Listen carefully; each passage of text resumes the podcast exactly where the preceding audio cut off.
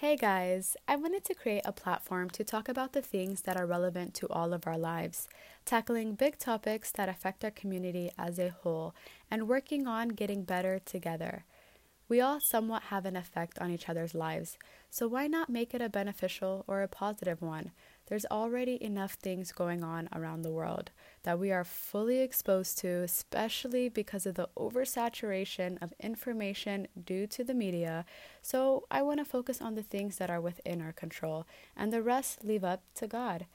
I personally feel like if every human being were to work on their own self development and cater to the needs of their internal world, then our external environment would match that. The world would be a better place.